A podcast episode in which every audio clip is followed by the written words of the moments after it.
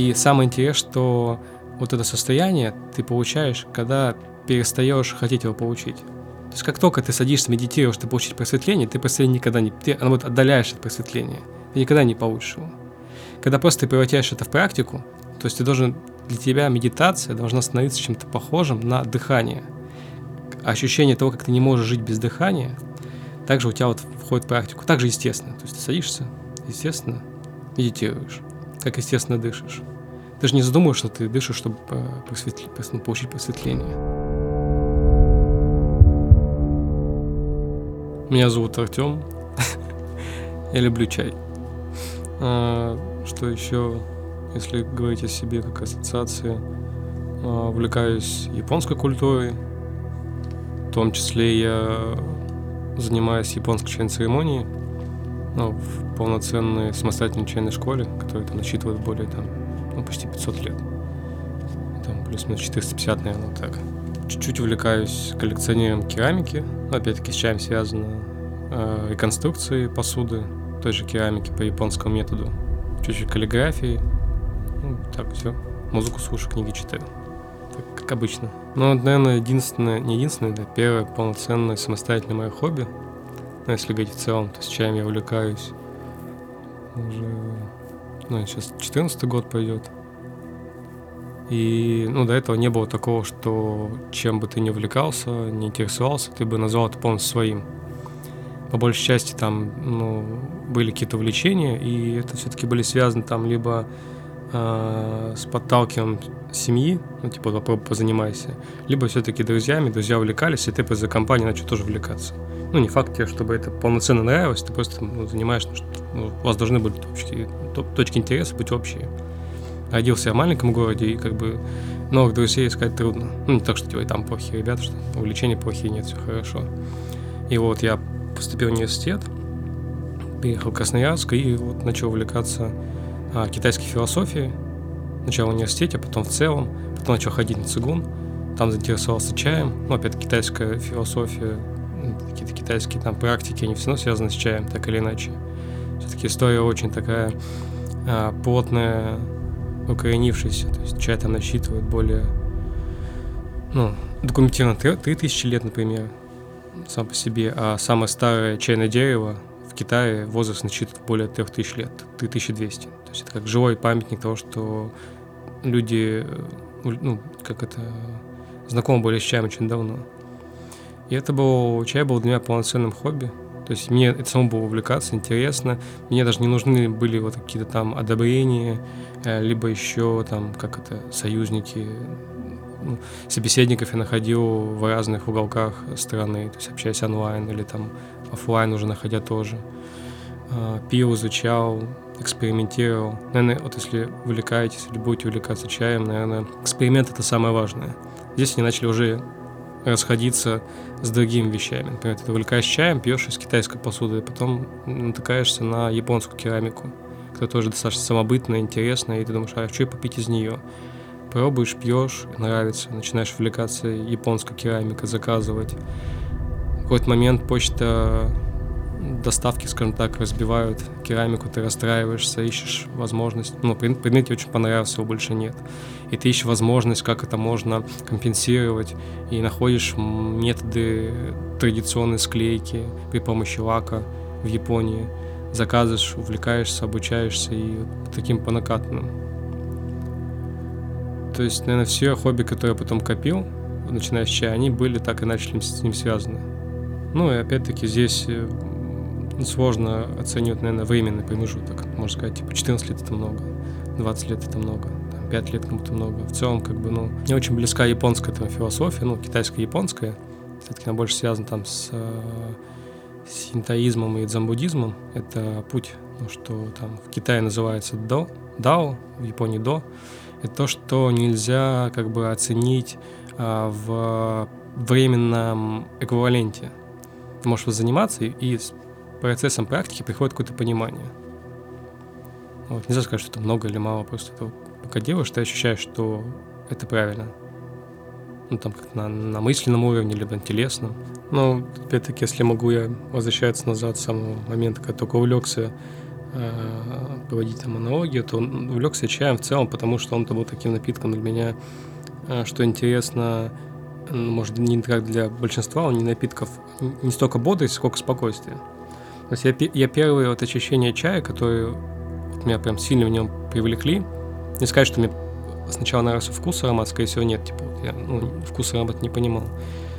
Ну, чтобы понимать, я долгое время пил кофе растворимый, и пил его достаточно сладким. Я добавлял на кружку где-то две столовые ложки, ну, полторы-две, типа, столовые, не чайные. Мне было, ну, а чай он достаточно терпкий сам по себе, то есть в любом случае чай так или иначе, это листья, и они в той или иной степени будут иметь горечь. Горечь, терпкость, это ну, неизбежно. В принципе, первое название чая древнее, оно было как раз таки на русский как горькая, горькая трава переводилось. И у меня не было именно э, симпатии к чаю как к напитку для бодрости, хотя потом я эту ценность тоже немножко пересмотрел. А первое очень мне нравился его расслабляющий эффект. То есть у меня была, например, первая сессия в университете, очень тревожная, ты сдаешь, э, вроде сдаешь, у тебя есть время вроде отдохнуть, подготовиться, но ты не можешь мысленно отдохнуть, ты просто полностью напряжен, это напряжение ты не можешь снять мысленно. То есть у тебя постоянно а, мозг, как маленькая мартышка, скачет, представляя разные там, а сдал ли я хорошо, может пересдать, а сдам ли я это хорошо, и вот ты не можешь просто расслабиться. И чай помогал просто вот это, что мартышка села и просто посидела, то есть начала созерцание больше. Ты выпиваешь чашку чая, и у тебя просто снимается напряжение, какой-то степени, и ты дальше можешь сам, типа, вот это выравнивать. Вот это, что понравилось в чае. И, наверное, вот два аспекта, которые в чае до сих пор э, мне нравятся, это использовать его как инструмент, точнее, он сам позволяет использовать его как инструмент, который да, может дать тебе то, что ты хочешь. Один и тот же чай может тебя в одинаковой степени взбодрить и расслабить. Зависит по большей части от намерений и от э, ну, отзываю не столько, сколько от намерений. И второе — это социальный инструмент, что, наверное, тоже очень важен, потому что в среде, где многие люди хотят там под бутылочку алкоголя посидеть, там, поговорить и так далее, чай — это а, такой редкий помощник, который можно посидеть, очень душевно поговорить. Люди за чаем очень хорошо раскрываются. То есть вот такие за столько лет я понял, что во время чайной церемонии часто люди, которые приходят э, чай, здесь вот, вот, вот собралось чаепитие чайной церемонии. И люди вообще не знают друг друга. Они сидят еще в таком немного социальном напряжении, что незнакомый человек, а к концу чаепития это могут быть, как, люди сидят так общаются, как будто это лучшие друзья. И вот этот со- социальный инструмент мне тоже очень сильно всегда нравился в чае.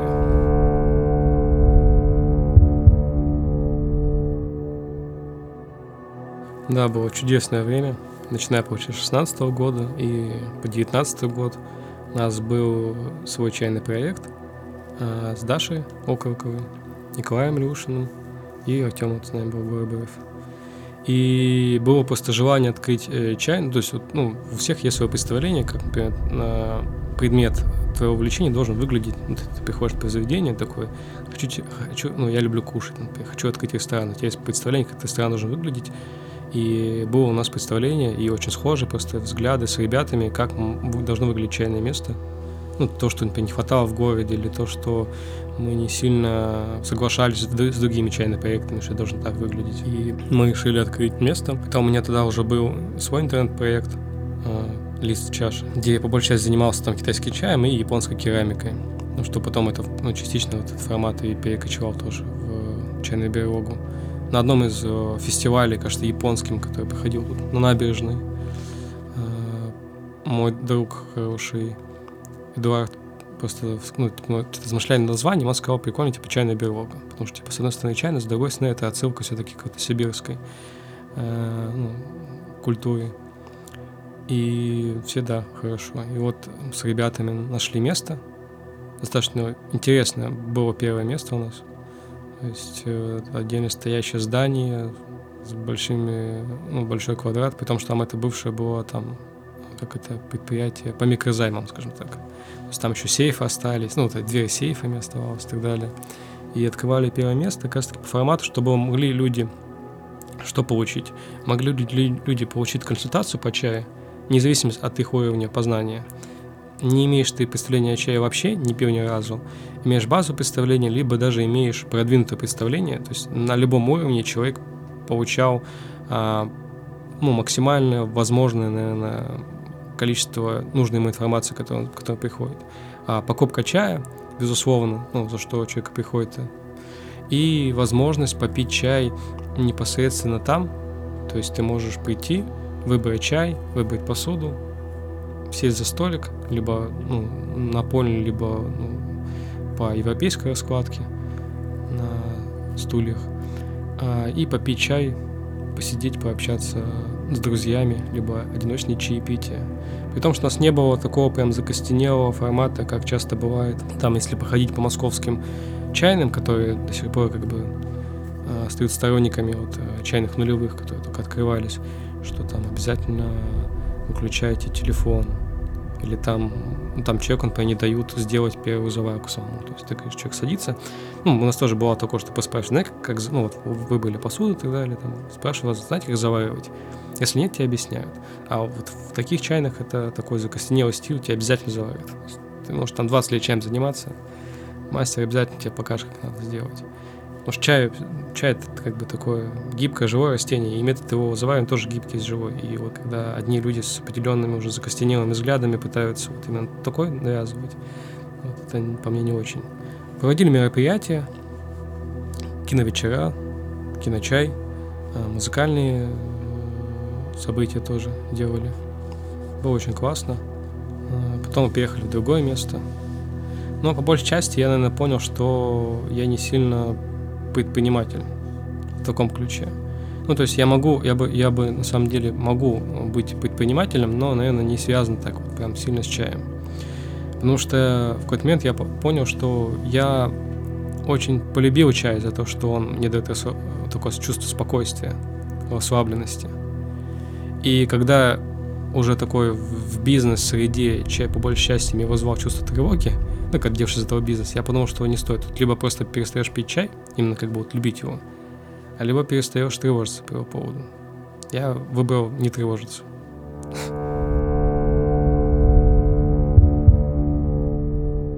Ну, опять-таки, я могу говорить только по отношению к чаю. А, просто я не считаю, что именно, ну, именно как бы целенаправленное э, дело именно в нем. То есть, если человек, например, увлекается какими-то другими вещами, музыка, жив, ну, в целом живопись, вот, ну, вот я просто абстрактный пример привожу, он приходит примерно таким же умозаключением, то есть просто не, это чай, это не единственная тропа.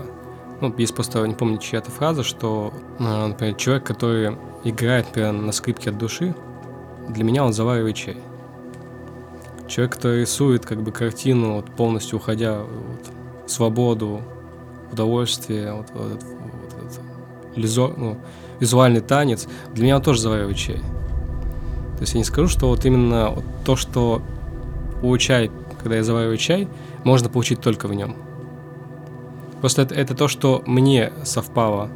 Ну, может быть, такой мой был вот э, путь там, ну, там, с детства, там, так моя психика устроена, анатомия устроена, там, религиозными, философскими взглядами, но просто совпало, что для меня чай так работает. Для кого-то это может работать что-то, что другое абсолютно. Ну, чай непосредственно, конечно, он как бы связан с философией. Ну, исторически не буду там сильно пробегать, что там, типа, вот, э, чай, по сути, первых начали культивировать чай в Китае, это были, ну, монахи дзен.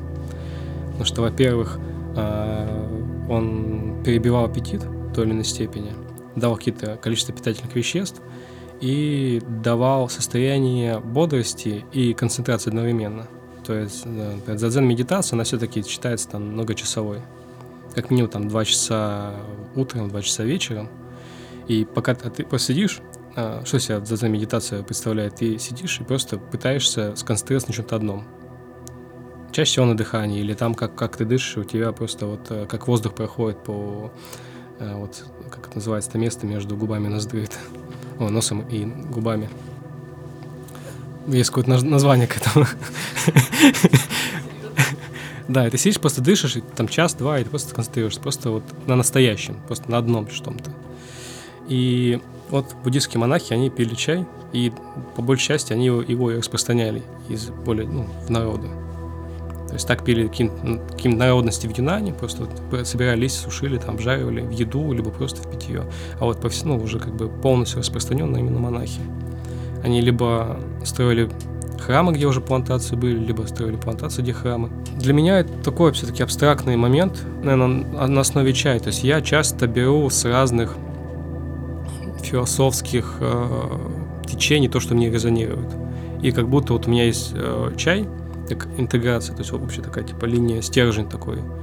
А, при этом стержень не металлический, а такой, типа, не знаю, дерево, как будто прорастающее. Он тоже гибкий, он живой по сам себе. И вот эти листочки, которые я сам на него подсаживаю, а, это типа разные вот философские мысли. Я читаю книгу про а, там путь самурая и нахожу очень много пересечений с с чаем, как, ну, как, как надо относиться. Есть классная книга, вот недавно открыл, называется «Буддо Дхарма». Там в целом типа про дзен и вот про путь, ну, бусидо, скажем так. И там многие моменты очень классно соприкасаются с чаем. Вот самая классная фраза, которую последняя, ну, последняя все постоянно говорю, это то, что надо к себе относиться легко, а к другим серьезно. Ну, что не надо на себе вот именно зацикливаться на своих там, вот, а к другим как раз таки надо вот более внимательно. То есть не сказать, что я там приверженец э, какой-то определенной э, мировоззрения философской. Но в целом чай очень, меня научил очень многому. То есть я больше начал разбираться во вкусе. Больше начал готовить. То есть, наверное, чай подвиг, что я начал самостоятельно готовить по большей части.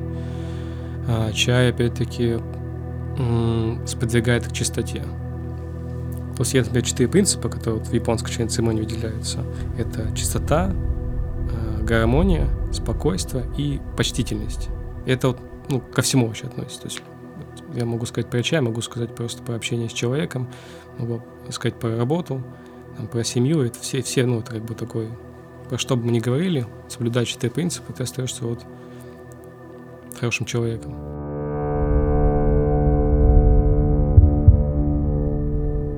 Ну, опять-таки, это, как я сказал, у тебя путь эксперимента, ты просто разные пробуешь, например, там, заваривай чай, там, используй чиха, не используй чиха, в гайване, в чайнике, ну, и здесь то же самое, ты начинаешь потом смотреть, там, в чем воду нагревать, или как у тебя локоть расположен.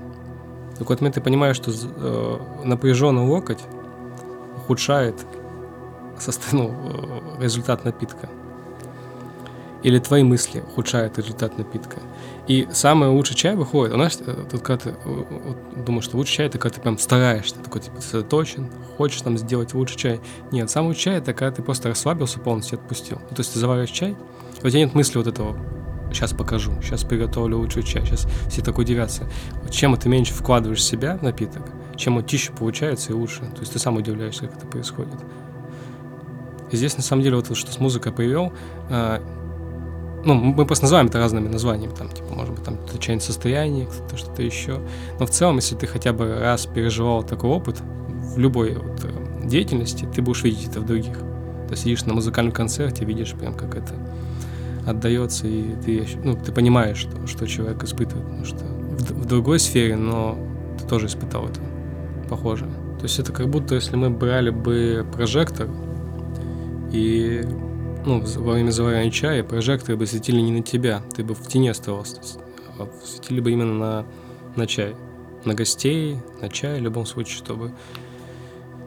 И в таком случае вот результат получается просто волшебный.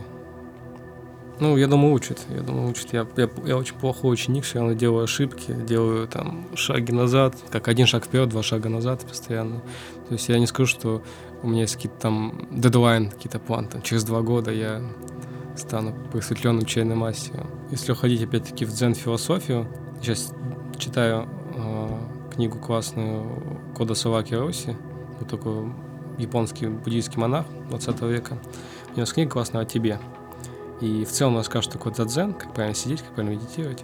Он говорит, дзен — это просто сидение. Ну, то есть вы можете сказать, типа, можете назвать это медитацией, но вы просто сидите и дышите. Ну, кто-то дышит, кто-то там смотрит в одну точку. И самое интересное, что вот это состояние ты получаешь, когда перестаешь хотеть его получить. То есть как только ты садишься, медитируешь, ты получить просветление, ты просветление никогда не... Ты, наоборот, отдаляешь от просветления. Ты никогда не получишь его. Когда просто ты превращаешь это в практику, то есть ты должен... Для тебя медитация должна становиться чем-то похожим на дыхание. ощущение того, как ты не можешь жить без дыхания, также у тебя вот входит в практику. Также естественно. То есть ты садишься, естественно, медитируешь, как естественно дышишь. Ты же не задумываешь, что ты дышишь, чтобы просветли, ну, получить просветление. И это постоянно, опять-таки, обман ума. То есть ты можешь думать, что ага, я не думаю, а потом бац, думаю. Ну, то есть нет такого, что сидишь там, ты час медитируешь, и часто у тебя вот это состояние не ума, вот этого, ну, вот этого одного концентрации мысли, что нет. Нет, ты, э, ум всегда как маленький ребенок, всегда убежит. Ты всегда так словишься, ты после такого сидишь, медитируешь, и ловишь себя, что ты думаешь о чем-то. Покупках там, в магазине, и ты такой... Главное здесь просто не злиться, такой, блин, ладно, такой, просто приводишь его обратно, как ребенка. Давай посидим, типа, ну, на скамейке у моря. Вот. Ну вот я пришел к, так, к таким моментам, что чем выделять это как отдельный быт, в том числе и чай, или медитация, и я хочу, ну, стараюсь пойти к какой-то ну, обыденности, что это должно быть естественно. Вот ты просыпаешься, естественно, ты, естественно, типа, садишься, выпиваешь чашку чая. И, естественно, медитируешь. То есть здесь же вопрос не о том, какой, типа, ты используешь метод, а именно вопрос а, постоянства. То есть вот этот, вот этот шаг, на, шаг вперед, шага назад, но работа, когда просто такой этот момент отпускаешь, ты такой, ну вот я вчера хорошо помедитировал, я потом попозже помедитирую. Потом понимаешь, что у тебя снова ум такой немножко бегающий становится.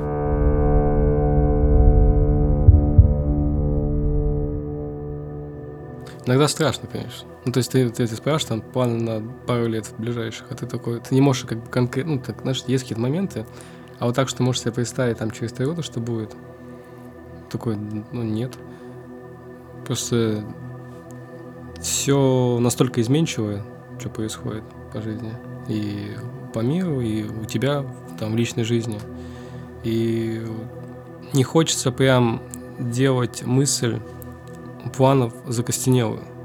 Потому что как только ты сформировал эту закостенелую мысль, и она расходится вообще, что происходит на самом деле, тебя это жестко, по тебе это жестко бьет. А если она более гибко остается, такое, ну, ничего страшного, сейчас мы ее как конструктор переделаем там в то, что надо сейчас. Есть момент в жизни, который, опять-таки, слишком долго с тобой находится, ты их, и тебе трудно отпускать. Но я, я, наверное, стараюсь себя сильно просто не жалеть опять-таки, вот эта легкость, что типа, ну, что-то происходит, какая-то потеря в жизни, это у тебя, ну, возникает ощущение э, вот этого, ну, какой-то центральности, то есть, что твоя боль, там, или твое там, вот, это, это, это, это событие, оно прям тебя центрально захватывает, то есть, типа, никто не поймет тебя, никто не испытает, не испытывает подобное. На самом деле, э, это есть в жизни почти каждого человека – опять-таки в дзен что-то возвращаемся, есть классный фильм, дзен так называется, и там есть э, прикольный момент женщины, э, которая а, принесла, то есть она там была, кажется, куртизанкой, и она принесла своего умирающего ребенка в храм. Говорит, помогите, типа, у меня ребенок умирает. И монах посмотрел на ребенка, а, он, ну, все уже понял, что ребенок уже не спасти, что он уже, на самом деле, скорее всего, умер он сказал, что вас спасет, если вы возьмете, пойдете сейчас в деревню, которая под храмом находится, и возьмете семечко в доме, где не умирал ни один родственник. Я находила, типа, с ребенком, стучала с двери, там, судорожно, типа, просила, типа, спрашивала, спросила, все говорят, нет, и так далее. То есть ей, нужно было именно а, личностно прийти к пониманию вот этой утраты, что все мы так или иначе всегда будем терять что-то или кого-то. Вот, потому что объяснить этот опыт можно. Но ты никогда, вот, не, ну, человек никогда не поймет полностью, пока не проживет его. То есть то же самое, как вот состоянием вот какого-то вот, вот, вот этого игры на музыкальном инструменте либо чая. То есть я могу объяснить, как это вот я ощущаю, но если человек это не испытывал в этой сфере или в другой сфере, это, ну, дао выражено словами не есть истинное дао. То есть в любом случае это должно быть опыт, который ты тоже проживаешь.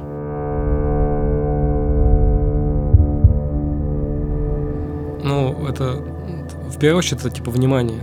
Ты должен понимать, знаешь, как это со стороны, что сейчас происходит. Типа вот сейчас ты начинаешь грузиться какой-то мыслью, и ты просто такой начинаешь думать, типа, ну, стоп, стоп, стоп, типа, вот этого сейчас не надо, типа, давай вот.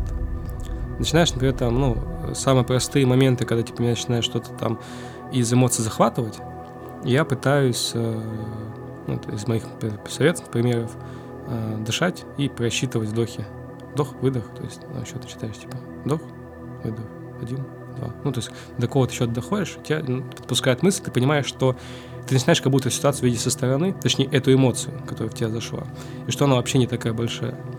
У нас как мысль выглядит? Мысль выглядит это как будто а, ну, то есть как будто пластилин, который наматывает. Вот первая мысль пошла, вот ты сверху накладываешь, или там конструктор. И вот она продолжает просто расти, пока просто не разрушается, не вся, вся конструкция. А мысль должна, ну, в моем понимании, правильно как выглядеть. Она должна как прибой, ну, как вода приходит и уходит. То есть мысль в любом случае придет. И эмоция негативная в любом случае придет. Ты не, не можешь не испытать эту эмоцию. Ты не можешь не испытать страх, а, разочарование, а, там, злость и так далее. Ты не можешь это не испытать. Но вопрос, как ты к этому отнесешься. Ты начнешь цеплять эту мысль и накладывать на нее сверху. Либо ты дашь как прибой воды уйти. Как отходу воды, точнее. Да. И вот в этом вопросе понимания. Если ты начинаешь то есть, если ты ловишь эту мысль, понимаешь, что типа она наращивается, и ты можешь ее типа вот так не сбросить, точнее, а дать, типа просто ее самой по себе уйти спокойно, то у тебя проходит это негативное последствие. То есть там такого напряжения нет, там, или вот, да, какое-то там количество времени у тебя это не, ну, просто уже сразу отпускает сам по себе. Да, я думаю, просто разные, все равно как результат э, ну, вообще, типа, сложно его как-то прогнозировать или предугадать, что типа может быть, если ты будешь жить так или так. А, в Японии, да, у них как бы, знаешь, может еще отразилось в том, что у них очень маленькая страна, то есть Япония это страна государство, и они всегда распределяли э, пространство супер экономно и лаконично. То есть традиционные японские дома могут складываться почти по всем стенам. То есть это и что такое традиционный дом, он находится посреди сада. Такой небольшой садик, посреди него дом сам по себе. И он супер не, неустойчивый, как супер тонкий. Есть стены раскладываются, потому что сама по себе Япония страна частыми землетрясениями, и там не было таких построек, которые прям вот, ну, каменных. Ну, мало, типа, у замков именно. То есть традиционный дом, он все-таки дерево и бумага сам по себе. И они реально выжимали максимально из всего, что у них было. То есть, если это чай, то это максимально ну, как неограниченное движение, просто максимально лишенных излишних движений. То есть, ну, японцы в церемонии прям очень сильно вот может кого-то оттолкнуть, потому что слишком серьезность. Руку так ставишь, ногу так ставишь и так далее. Но через это ты как будто приходишь к какому-то пониманию вот вне, это, вне этого чаепития или вне этой церемонии. То есть я потом некоторые движения я просто ну, по жизни использую. Как тарелку мыть. Ты такой берешь тарелку и как чашу ее моешь. Ну, реально это самый удобный момент. Типа, ну, нет такого, что прям вот они просто придумали вот так делать, так делают, и все за ним повторяют, вот дурачки, типа. Ты учишь движение, что потом просто тело само делало движение. То есть не было такого, что слишком ум был, твой ум был слишком занят движениями это опять-таки как там вот слишком, ну, по мне, в чашку переносится. Типа вот это твое напряжение, пока а так его поставить, так его поставишь, у тебя более типа, терпкий чай получится. Чем реально, типа, там, ты просто делаешь на легкости, спокойно, и у тебя раз такой, типа, вот, спокойный чай получается сам по себе. Сюда же вот эти четыре принципа относятся полностью, что, типа, вот надо, если гость, то надо максимально возможно, что я могу сделать, ну, предоставить гостю вот это гостеприимство. Был какой-то класс тоже фраза по поводу какого-то чемпиона по шахматам, что его спросили, какой ход а, вот, самый лучший в шахматах. И он говорит, ну, для меня самый лучший ход, это когда я вот делаю ход и понимаю, что это максимально, что я был способен сейчас. Что я отдался полностью. Вот здесь то же самое, наверное. Когда такой вот сидишь человеком, такой вот, ты, ты очень хочешь, типа вот, чтобы человек испытал а, вот это состояние какого-то а, единства. То есть, ну, в чайной церемонии японской опять ухожу, что это такое? Это а, по большей части это смесь буддизма, синтоизма и даосизма какой-то мере там. И это чайная церемония, там не столько чай пьется. То есть чай пьется чимало, там пару чашек, может, человек выпивает, этого крепкого порошкового чая. Но по большей части это все направлено на то, чтобы люди получили общую психосферу, общий опыт сопереживания. То есть люди встречаются по какому-то поводу, А, например, вот начинает сакура цвести. И люди, там, человек там делает за, за пару недель приглашение. Человек должен его также вот в письменном виде подтвердить, что он явится. Там. Если человек главный гость, ну не то, что типа там вот какой-то привилегирован, привилегированно самая важная фигура, это на самом деле еще человек, который будет очень сильно помогать. Там очень много этикета, который надо соблюдать, и вот главный гость должен помогать и должен его понимать. То есть это такая ответственная должность считается. И они как бы обговаривают, обговаривают блюда. А, то есть чайная церемония японская это на весь день. Ты приходишь, гуляешь по саду, вы заходите в чайную комнату, кушаете, потом опять гуляете по саду, там все подготавливают уже для чая, там котелок ставят, угли ставят, свиток меняют, если надо. Вот, и вы пьете чай, потом пьете уже там два вида чая пьется порошковый, густой, а потом жидкий. Все-все-все направлено на то, чтобы вот вы испытали то, э, то ощущение, ради которого собрались. Если цветение сакуры, то там все сделано, там свиток может висеть с каким-то изречением буддийского монаха, который будет вот, э, отсылаться, его стихотворение к, к этому цветению и так далее. То есть общая такая, общая психосфера, когда вот эта граница э, в буддизме, как говорится, я смывается, то есть ни твои, ни ты, ни я, вот, ну, все становятся как будто этим единым э, потоком, без вот этого личности. И все испытывают одно состояние. Еще вот классная фраза есть э, в японской чайной церемонии. Э, часто вообще сам себе произношу и людям. Это итиго тие. Одна встреча, один шанс. Что каждый миг он абсолютно уникален, абсолютно не повторяется. Это вот за что надо ценить, типа, иногда кажется слишком обыденность, я это вот просто ну, монотонно пропущу. А вот именно, что каждый миг, он вообще, типа, ну, не повторится. Стоишь ты пить чай с человеком, ну, может, уже десятки раз за неделю пили чай, но вот это, с этим ощущением, с этим установкой, что одна встреча, ну, не факт, что завтра не случится, вы больше вообще ни разу не увидитесь. И вот этот, с этим ощущением, как будто вот вы в последний раз сидите, вы настолько вот проникаетесь процессом. Настолько это важно. Любые детали настолько важны становятся.